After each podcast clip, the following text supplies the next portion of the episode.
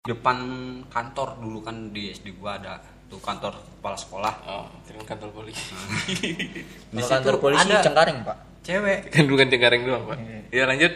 di situ ada cewek rambutnya panjang mukanya ya hancur lah cuma tangannya patah Tapi nggak diajak kenalan sama diurut, Pak, yang tangannya patah, Pak. enggak jadi dia nggak mau diurut Oh, dia, iya. dia dia nggak pernah pakai krim malam kali. Kayaknya, kayaknya, kayaknya, Pak. mungkin dia kurang ini Perawatan. perawatan. Juga. nah di situ pokoknya anak anak-anak tuh pasti udah tegang pak. Karena mau kabur juga nggak bisa.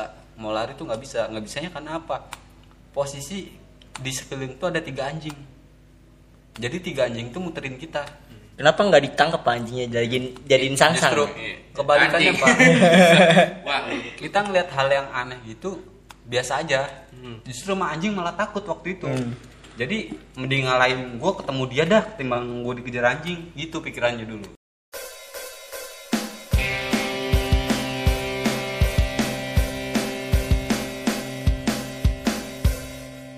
welcome to Demoka. modal neka Entot, entot, entot. Hari ini kita bertiga tapi satu lagi bukan Dengan babut.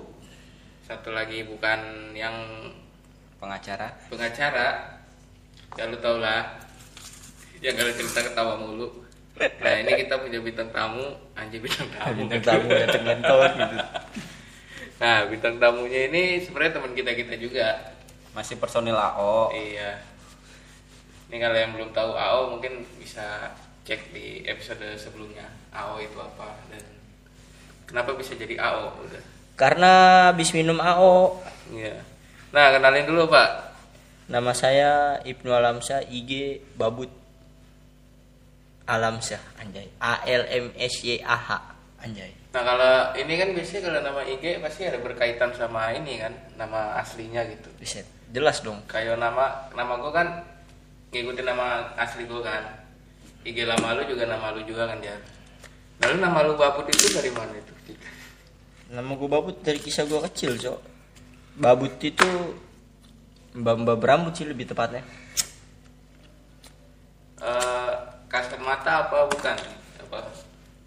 Yang gue lihat sih orang, tapi yang gue rasain feelnya kayak bukan orang. Karena yang lihat gue doang. Abis ngeliat itu gue tiga hari sakit. Anjir.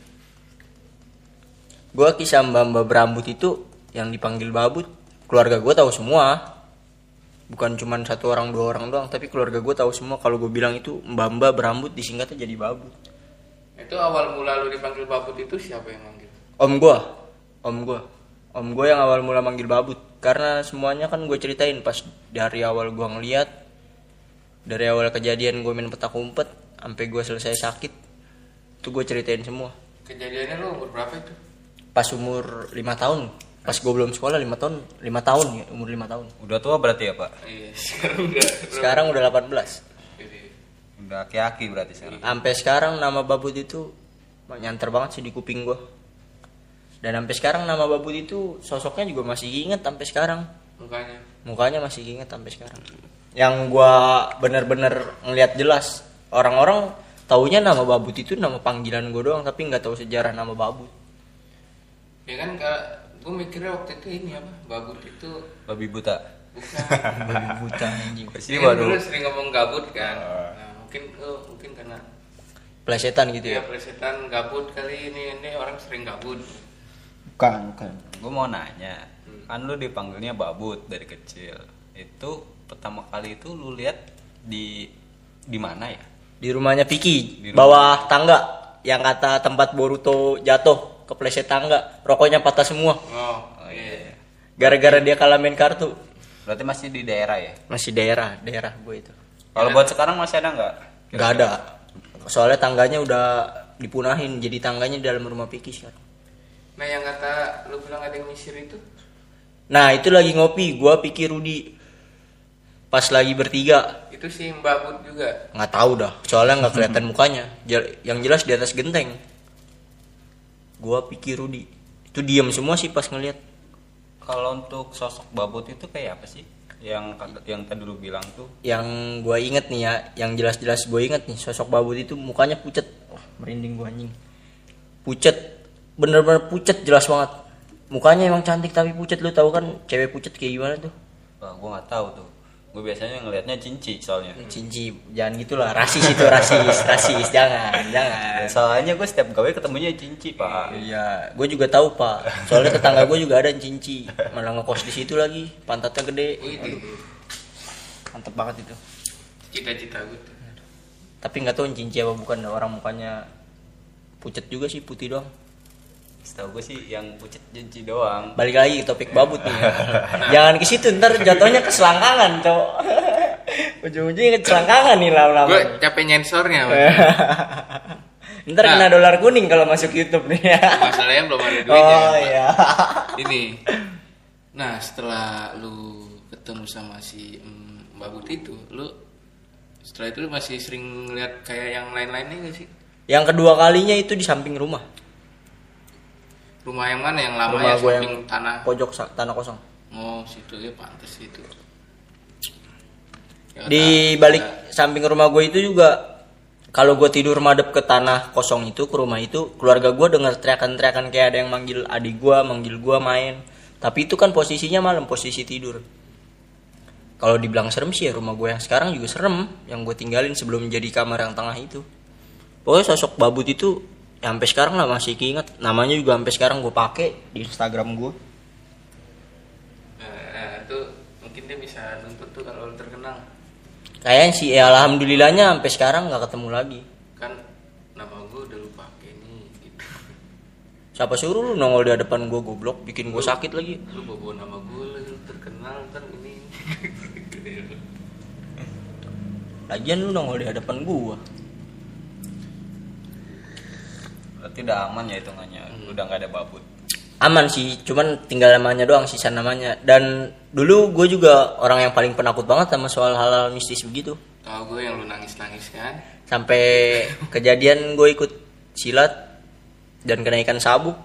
Padahal itu di sekolahan gue sendiri. Bukan sekolahan gue sih, jatuhnya tempat latihan gue sendiri. Kan jadi sekolah lu juga Ya sekarang jadi sekolahan gue juga. Gobloknya gue kenapa masuk situ? Nah sekarang lu masih suka ngeliat gitu gak sih? Enggak, alhamdulillahnya udah enggak.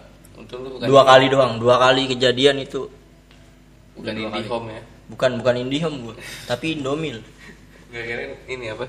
First media. soalnya gue pakai Bali Fiber sih bukan IndiHome semenjak kejadian itu gue ikut pencak silat kejadian yang gue rasain itu takut banget yaitu yang nangis ya sekarang sih alhamdulillah baal Biasa aja ya. biasa aja be aja gitu kayak udah makanan sehari-hari Gue aja sekarang kalau malam di atas toko gue gue sendirian biasa aja sih. merinding sih ada rasa merinding takut sih ada rasa takut ya cuman masa ya rasa takut kudu dinik- dinikmati terus rasa takut kan semuanya kudu dilawan dihadepin kalau kita takut terus sama yang gituan masa ya kita sama orang berani kira nama yang nggak bisa ngapa-ngapain cuman diem nampakin muka takut Iya. Kayak ada nih temen gue. Dia kan tadinya eh, ngekos di bukan ngekos di dia nempatin toko gue di atas ya. Tadi berdua, cuman kadang gue temenin juga kalau gue besoknya off gue nginep tuh. Nah semenjak teman gue pulang kampung, sekarang sudah pulang. Dia malah ini ngontrak, nggak mau tinggal di atas. Gue bilang kan rugi kan. Hmm. Eh, ngekos aja situ paling murah paling 600 belum lagi makan jajan apa ini itu. Dia bilang nggak apa-apa ya ya nggak apa-apa gue keluar duit daripada gue takut. Berarti dia goblok. Nah. Lemah. ya, lu- lemah. bukan gue yang Yang lemah. ya gitu. Itu kaum lemah cok. Iya. Masa lu kalah sama anak SMP eh sekarang gue tapi udah SMK sih. Dulu dulu. Nah temennya nah akhirnya temennya tuh udah balik lagi. Cuma udah terlanjur bayar kan? Nggak bisa Iya. balik lagi juga udah. Nanggung derita. buang-buang duit. Makanya nih sorry gue potong. Satu hal kita untuk berani ya kita untuk melawan rasa takut. Semuanya kita hadapi lah. Maksudnya ya lu ntar kalau udah nikah udah punya bini lu lagi ngemprut tiba-tiba ada suara gerasak gerusuk lu panik dikira setan. Kan nggak lucu padahal suara kasur goyang. Dikira, dikira kunti ketawa lagi suara kayak gitu gimana pak? Ini pengalaman yang udah nikah ya, langsung. Kalau untung aja sih gua takut. begituan nggak pakai kasur ya pak. Jadi nggak ngerasain. Jadinya emplok-emplok main ini ya main diri ya. Enggak, oh, keren keren main waduh jadinya kemesum nih pak. Aduh Gak kacau apa-apa kita emang udah biasa ngalor Bayangin kita masa kecil ke anime itu mam- namanya insting ini apa namanya kelinci berlari Hai. Tapi pengalaman gue yang hal paling gak logis sih cuman itu doang. Babut sama mainan gerodokan ponakan gue yang goyang. Saksi mata sih gue, cuman yang tahu padi gue sama mbak gue sama bokap gue yang gue ceritain di samping kamar gue. Yang kamar gue belum menjadi, Iya gimana tuh? Yang gue nggak tidur sampai tiga hari nggak balik. Gara-gara dirusuin sama dedemit sialan itu. tapi kalau gue ya pak dari gue zaman kecil itu gue pernah namanya ngeliat begituan. Ah. yang apa yang serem-serem sering gue ngeliat. Cuma nggak tahu kenapa gue selalu mikir itu ah apa itu nggak ada. Sama kayak halusinasi ya. Sebenarnya satu yang bikin kita rasa itu muncul tiba-tiba nih tempat gelap ada bayangan hitam tinggi gede. Itu sih sebenarnya rasa takut tuh. Hayalan halusinasi rasa takut. Ada cuman kemungkinan besar dia nggak bakal nampakin diri ke kita langsung kalau kita nggak ada rasa takut. Di sini pun sama pak kalau mau tahu. Kalau gue sih di sini ya belum pernah ngerasain namanya nemu hal-hal mistis ya. Cuma kalau dari info gue sering. Ada kayak sering dengar posisi tahu sendiri tempat gue kan sepi kayak gini. Bawa bengkel lagi. Malam-malam ada yang nyapu. Pas di apa dilihat kagak ada. Terus a- kadang ada yang teriak-teriak dicariin kagak ada. Biasanya sih pak itu kalau kata gue nih ya dari hayalan kita sendiri firasat kita sendiri. Ini horor tapi logis Bagus. Ada rasa takut. Ya emang ya kadang gue juga ada yang gue rasain hal-hal nggak logis. Cuman mau gimana namanya juga kita hidup di berdampingan Tapi sama emang- hal gitu percaya wajib Gua percaya. soal mistis gitu dari dulu. Namanya lihat mah pernah. Cuma gue selalu nganggep itu mitos tau gak lu? Kayak nggak ada. Iya. kayak gitu. Walaupun gue pernah lihat sendiri. Kalau kalau gue nih gue punya teori gini. Misalkan gue ngeliat Ngerasa nih. Terus gue ngeliat misalkan nih. Gue samperin. Kalau misalnya nggak ada gue mikir itu halusinasi Kalau ada itu maling gue gebukin. Udah gitu aja sih intinya. Karena kalau gue mikirnya gini pak sekalipun gue ngelihat depan mata gitu kan itu ada nyata maksudnya gue dari mata gue sendiri ngelihat gue pasti bakal nganggap itu nggak ada. Karena dari situ rasa percaya diri gue ada Iya. keluar. Berasa gue nggak bakal ngerasa takut sama hal begitu itu yang dari dulu gue rasain. Makanya gue namanya ketemu begitu nggak pernah takut pak. Justru gue samperin ya karena juga udah bawaan sehari-hari sih. Ya, gue, gue di malam di atas berjam-jam aja gue ya gue berani juga. Ya karena faktor disilat juga sih. Emang udah makanannya begitu uji nyali. Ini siap mental. Uji nyali tempat gelap. Awalnya sih emang takut. Ya tapi makin sini masa ya takut Tapi- dinikmatin. lu mah masih enak pak.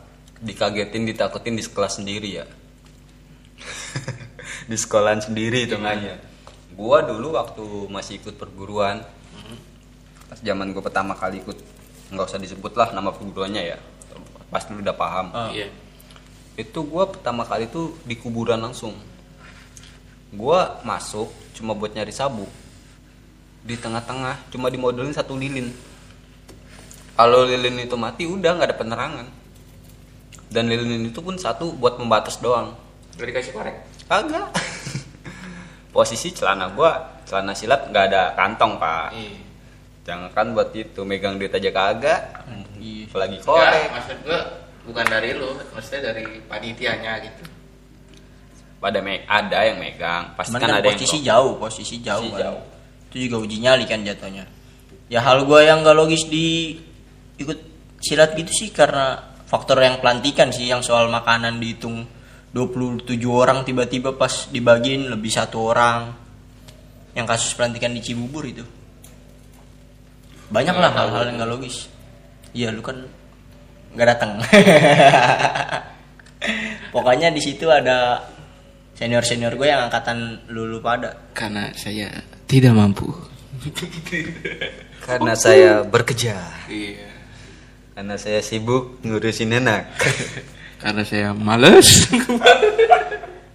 Di situ saya lagi gempar-gemparnya latihan sih pak. Uset, gue lagi rajin-rajin bener itu. Seorang pasti punya fase rajin-rajin. Oh rajin banget itu latihan. udah pastinya Ada pasnya sih. Sekarang giliran udah kayak begini, kayaknya nyentuh latihannya males banget pak. ada waktunya giat ada waktunya males udah itu aja. Kita semalam lagi pengen ya. Nanti.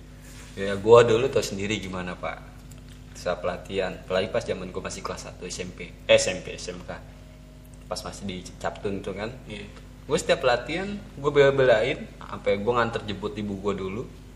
Yang penting gue bisa latihan. Iya, lu lagi latihan keluar pak, izin jemput, balik lagi. itu niat karena gue pingin jadi badan. Kalau dulu terobsesi namanya gue masih kalau dulu gue bukan karena niat.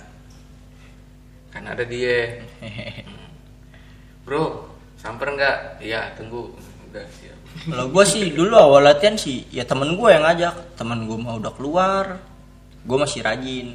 Anggap, gue sih dulu masih bocil SD anjing. Bocil SD kelas 5 kalau lu gue atas yang ngajakin ya Iya, lu yang ngajak. waktu apa namanya Yang eh, mos. Eh, iya pas mos ya mos kan tuh satu kelas sama gue Iya. terus gak lama apa namanya ada dari perwakilan perwakilan kayak setiap eskul gitu. Tadinya gue mau ngambil bola sebenarnya awal mula. Cuma waktu itu futsal kan belum ada di Captun pas pertama kita masuk tuh apa futsal Captun belum ada Iya, pak. belum. akhirnya keluarlah perwakilan eskul silat. Masuklah gue dari situ. Kebetulan juga emang dari dulu gue hobi nyari keringat. Ya kan terus gue nengok ke dia baru ikut ikut ya udah gue ikut dia emang ikut aja pak udah gue ikut dia ikut Berarti lu sampai sekarang kelotnya dia. ya Asal- bisa dibilang gitu lah Iya. Tapi belum pernah ngerasain kayak si pengacara itu kan mandi bareng gosok-gosokan. belum belum belum niat sih ada Niat sih ada tapi nggak kesampaian ya. Kita paling gini ya rokok ya di samping orang Ya. sholat subuh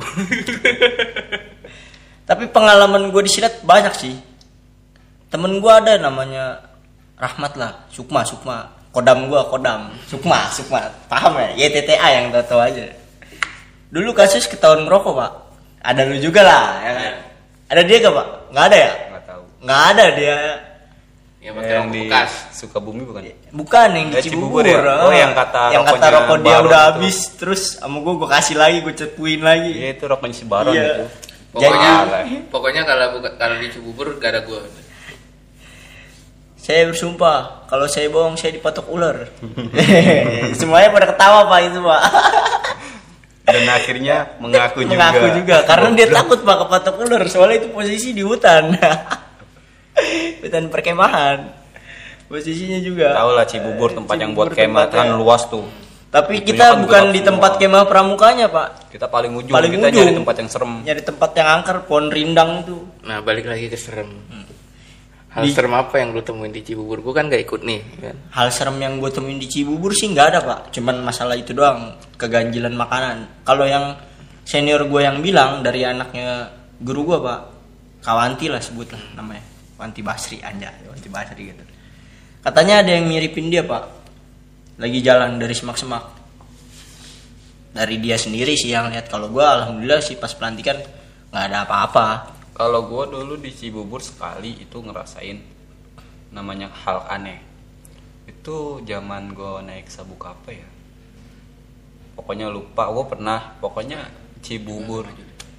Cibubur dua kali yang kedua kalinya apa yang pertama ya? Pokoknya entah gue lupa. Nah pokoknya kejadiannya gini pak waktu dites jurit malam. Hmm. waktu itu kan biasanya kan kalau kita jurit malam suruh lari sendiri-sendiri Iya, tuh kan. iya, ah. masih inget suruh muterin kayak Cibubur Iya. gitu. Nah di situ waktu itu gue udah ngelewatin dua pos. Di pos ketiga itu kalau nggak salah Kasidik dulu tuh. Nah pas arah gue mau ke sono di tengah-tengah itu gue ada yang manggil. Di sebelah kiri sebelah kiri gue ada yang manggil Sebelah kiri kan pas inian empang arah empang. gue bukan di pas di arah empangnya pak yang pokoknya setiap di Cibubur kan gue ikut yang Iya. pohon rindang kayak gini pun Ah. yang arah pohon tapi gue gini. posisinya udah ngelewatin itu pak Hmm. nah di situ pas gue mau jalan jalan ke pos 3 di situ gue dipanggil kan gue sempet berhenti di situ emang sebelumnya kan nggak usah berhenti sebelum dibilangin ada yang teriak kode MB kan kita Iya. belum boleh berhenti belum tuh. boleh berhenti di situ. Intinya kita harus jalan terus lah sampai bener-bener ketemu posnya nah di situ gue berhenti karena ada yang manggil. Bukan manggil nama sih. Dia manggilnya woi woi woi nah gue pikir gue siapa ya kan? Gue berhenti gue cari kanan kiri kagak ada. Tapi suara dari kiri. Gue langsung belok ke kiri. Tanpa gue sadarin gue udah jauh dari jalur yang Trek. besar trek Ya. yang gue lewatin di situ gue sempet dikejar sama bang Asep. Oh iya yang pas awal pertama pelantikan Nah. gua itu. Yang pas awal pertama si- pelantikan yang gua. awal mula si Asep dijadiin sabu koren. Sabu koren Nah, juga iya, itu. awal gua pelantikan naik ke sabu kuning pak. Dia naik ke sabu masih hijau inget itu? Gue nggak ada. Nah di situ akhirnya si bang Asep lah yang ini nyamperin gua. Karena dia ngeliat mungkin gua udah ngelewatin jalur kan. Ditanyain sama dia mau ke mana lu ya kan gua di situ baru sadar oh iya gua kenapa kemari ya kan? nggak sesuai arah nggak sesuai arah gitu maksud gua. Gue juga bingung di situ. Gue bilang aja ada yang manggil. Emang posisi bener kayak ada yang manggil. Terus di situ baru lah gue diarahin. Udah nih lu jalan ke sono lurus. Tanpa disadarin di situ posisi emang gue pingin jalan. Cuma jalan gue nggak tahu kenapa gue langsung kayak belok aja gitu. Iya. Kayak ada yang ngasut lah kalau kayak dibilang diarahin Nah, dituntun gitu ya dituntun gitu. Itu hal yang paling yang gua rasain pertama apa dicubur yang hal aneh lah yang gue bilang. Yang gua yang tahu begitu ya cuma gue dong karena gue nggak apa nggak pernah cerita ke yang lain. nggak ada saksi juga bang Asep doang Bang Bang Asep Asep doang. Itu pun Bang Asep diem-diem hitungannya. itu kalau nggak ada bang Asep tuh gimana ya? Ya mungkin gua nggak tahu ke mana. tersesat tersesat oh tersesat dalam lautan. Luka dalam dalam. kalau pengalaman gue pelantikan sih yang horor sih di Sukabumi doang pak. Yang lagi jaga tenda. Udah itu gara-gara ada orang bawa golok disangka ngerobohin bambu. Itu yang tahu Sarul. Sarul yang jaga pos gua Sarul Piki. Katanya juga ada bom bongkong. Bom bongkong itu setan air katanya. Lagi jaga pos tiba-tiba ada yang kayak gitu di dalam kali di kali Tapi gue di Sukabumi yang gue lihat itu satu pocong. Iya yang deket plang, i- yang deket plang. Iya. Itu bukan lu doang yang tahu, Kalingga juga tahu. Kalau gua posisinya ada yang nimpuk di Sukabumi tuh. oh gue nggak ngeliat lu Gue ngelihat pocong. Di ini ini kan ini kan lilin nih, Iya, ini iya, lilin. Ini plang kan arah jalanan kan nih. Iya, iya. Plang ini kan posisi gelap. Nah ini di samping plang, posisi di samping plang. Kalau gua merhatiin itu itu plang, yang gua inget itu itu plang. Nggak merhatiin itu ada apaan. Tapi yang gua jadi pertanyaan pas gua nulis ada yang nimpuk gua dari depan. Posisi depan itu kagak ada orang. Yang nimpuk itu batu.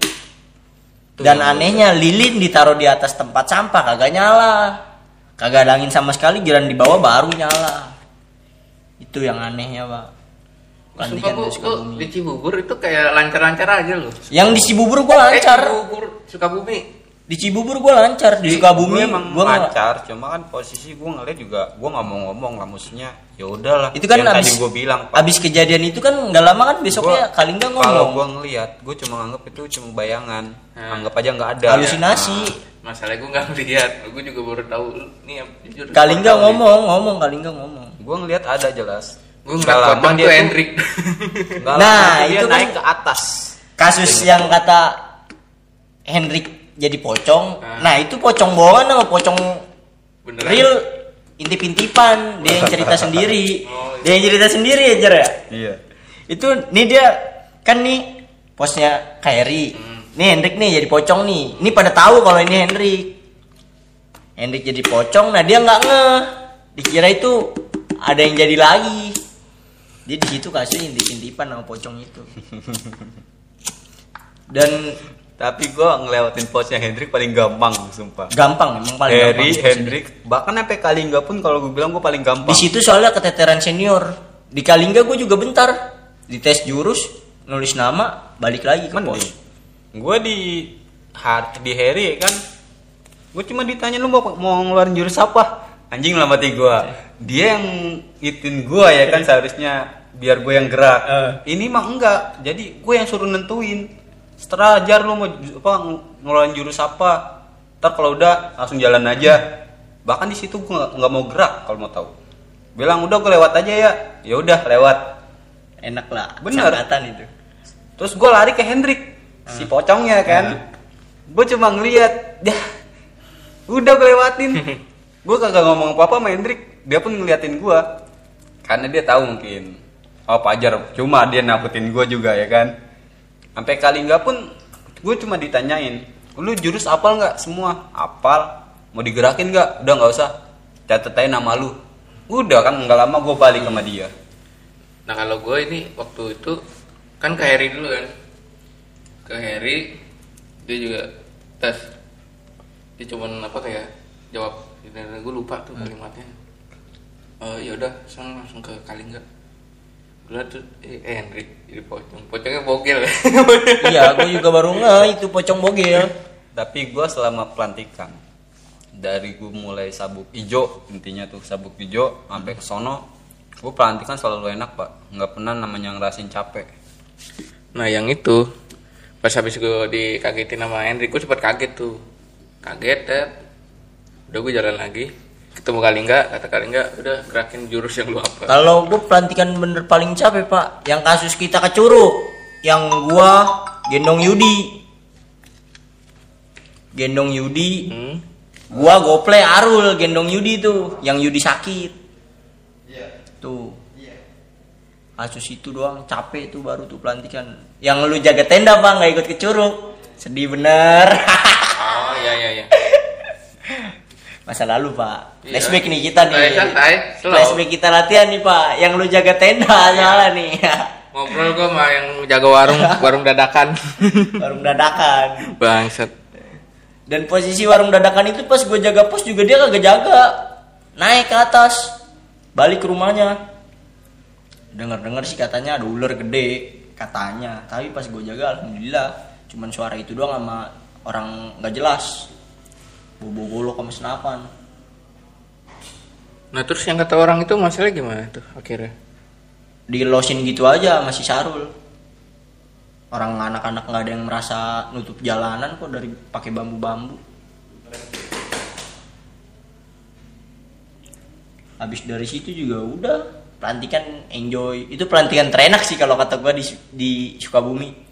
Satu suhu dingin banget. Iya. nggak mikirin kita gaya atau kita mesum. Hmm. Posisi itu. Itu ya gue pelukan gue sama Paul. gue soalnya itu juga pelukan sama Kim Taeyong. Lu tahu kan Kim Taeyong kayak gimana? Gua Siti Yudi Kim Taeyong. Pelukan gue itu sih gue nggak mikir gaya atau apa sih. Yang penting gua anget aja gitu. Nggak mikir gaya atau mesum juga lah sama cewek. Yang penting posisi sama-sama ngelindungin sama-sama anget lu tahu sendiri pak Sukabumi kayak gimana? Dinginnya naujubillah buset Itu gue gerak main jurus jam berapa ya? Waktu jam 11 gigi beketer Pokoknya sebelum yang kata kita pocong-pocongan tuh hmm.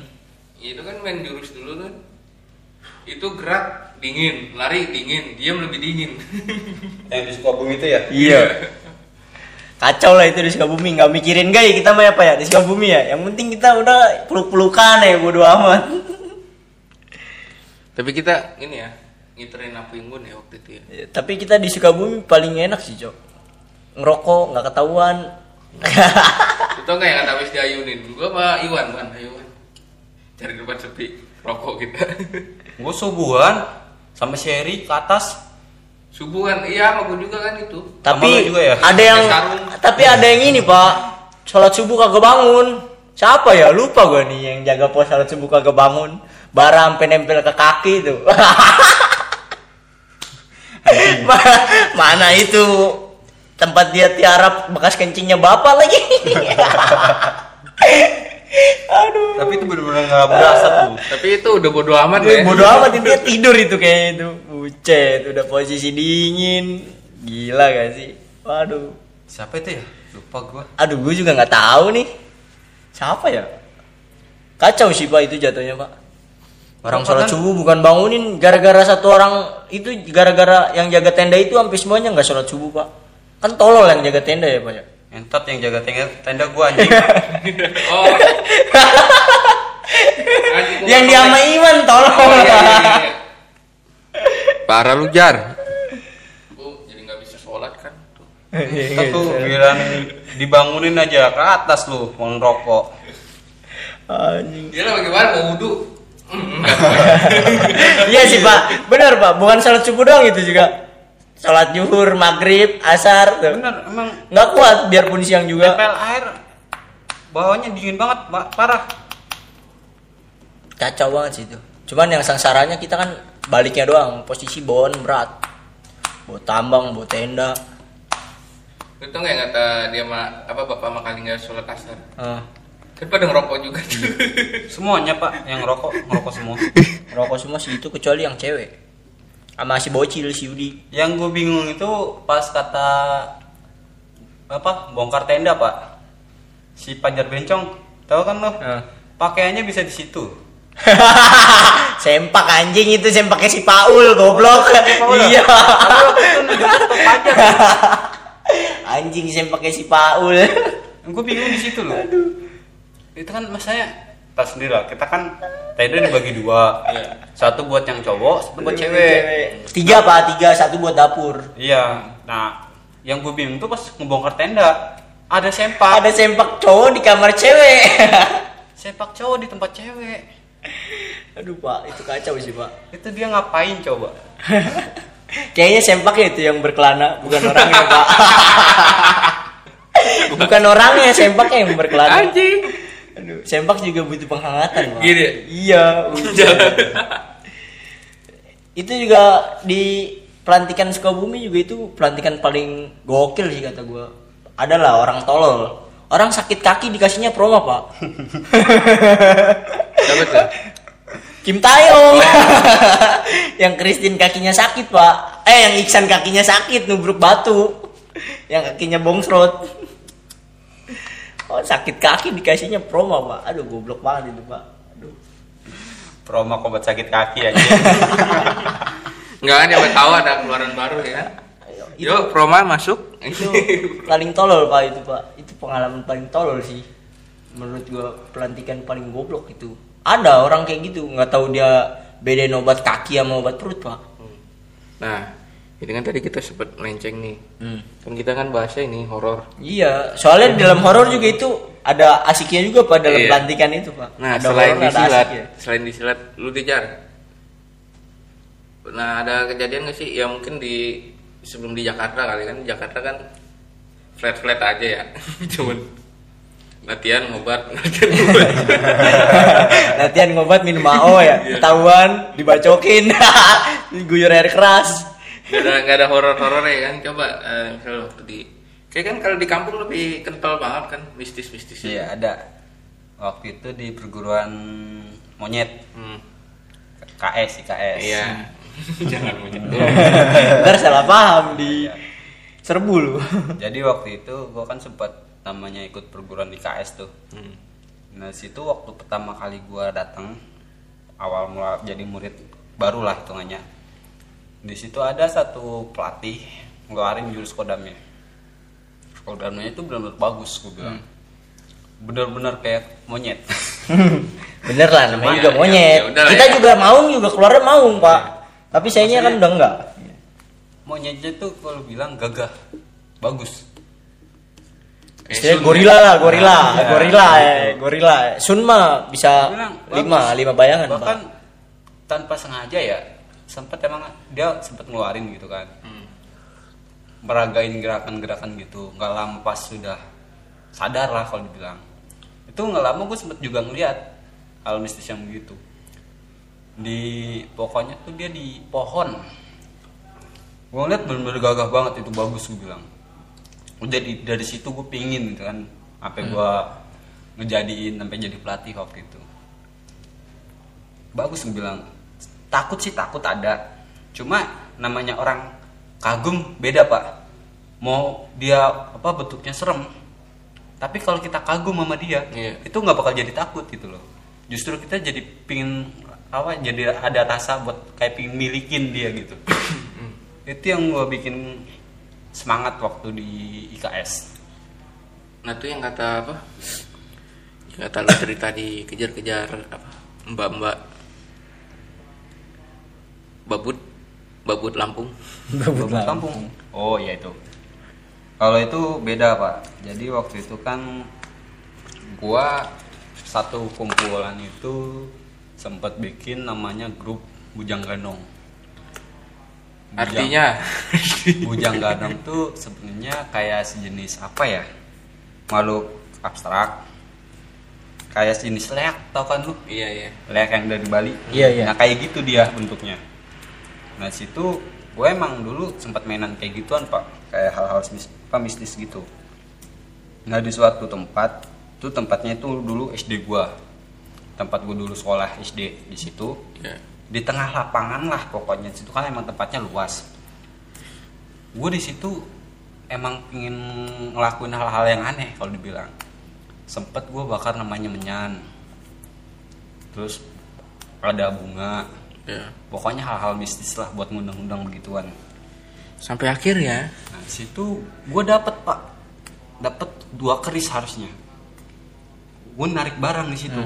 Gue dapet dua keris. Krispati bukan jadi dia tuh keris panjangnya cuma sekelingking dari dewasa. Anjing. Kecil banget. iya kecil. Cuma kalau buat nusuk sakit pak. Kayak na- nanut dong pak itu pak. Oh iya. Tapi dia tumpul apa lanci pak? itu dia pas gua pertama dapet itu karatan Kayak itu nggak bertulang dong. iya bedanya di situ pak Berurat doang ya pak. Iya, berurat. setelah gue dapat dua kan gue dapat dua di situ Hmm. yang satunya itu hilang pak padahal posisi masih di tangan kalau mau tahu tapi tanpa disadari tahu tinggal satu kerisnya bener-bener hilang Merosot kali. bukan merosot emang pas posisi kita ngegem pak Hmm. pas dibuka ada tinggal satu Kayaknya itu kelamaan digenggam pak, hingga Mungkin. dia dicopot, dicomot lagi kembali. Dia merasa dia merasa terkekang. Dia merasa terkekang di pak. situ ada satu pohon di depan kantor dulu kan di SD gua ada tuh kantor kepala sekolah Oh, kantor polisi. di Kalau kantor polisi ada Cengkareng pak. cewek kan bukan cengkareng doang, Pak. Iya, lanjut. di situ ada cewek rambutnya panjang mukanya ya hancur lah. Cuma tangannya patah. Tapi nggak diajak kenalan sama diurut pak, yang tangannya patah pak. enggak. Jadi dia nggak mau diurut. Oh dia, iya. dia dia nggak pernah pakai krim malam kali. Kayaknya, kayaknya, kayaknya pak. mungkin dia kurang ini Perawatan. perawatan juga. nah di situ pokoknya anak anak-anak tuh pasti udah tegang pak. Karena mau kabur juga nggak bisa. Mau lari tuh nggak bisa. Nggak bisanya karena apa? Posisi di sekeliling tuh ada tiga anjing jadi tiga anjing tuh muterin kita Kenapa nggak ditangkap anjingnya jadiin jadiin sangsang? Justru kebalikannya pak Wah, kita ngeliat hal yang aneh gitu biasa aja Hmm. justru sama anjing malah takut waktu itu jadi mending ngalahin gue ketemu dia dah ketimbang gue dikejar anjing gitu pikirannya dulu Iya. Tapi nggak ada pikiran anjing itu ditangkap terus dijadiin sangsang pak, kan main buat dorongan pak. pinginnya sih gitu tadinya cuma nggak kepikiran Pak. jangan tuh udah dilarang.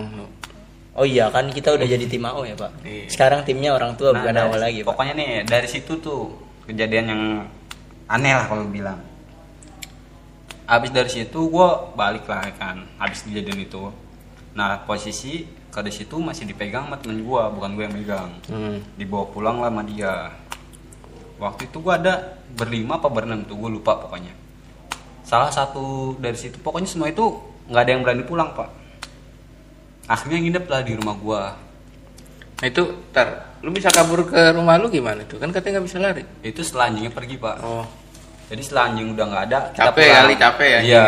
Anjingnya juga udah capek ngider di situ. Iya, iya. Karena dia juga pikir takut dijadiin sangsang pak. udah, udah, jangan, gua benci itu. Nah, pas Gua pulang anjing itu, nih misalnya. Pas gue pulang ke rumah itu, kejadian anehnya itu gini. Salah satu temen gue Hmm. ada yang hilang.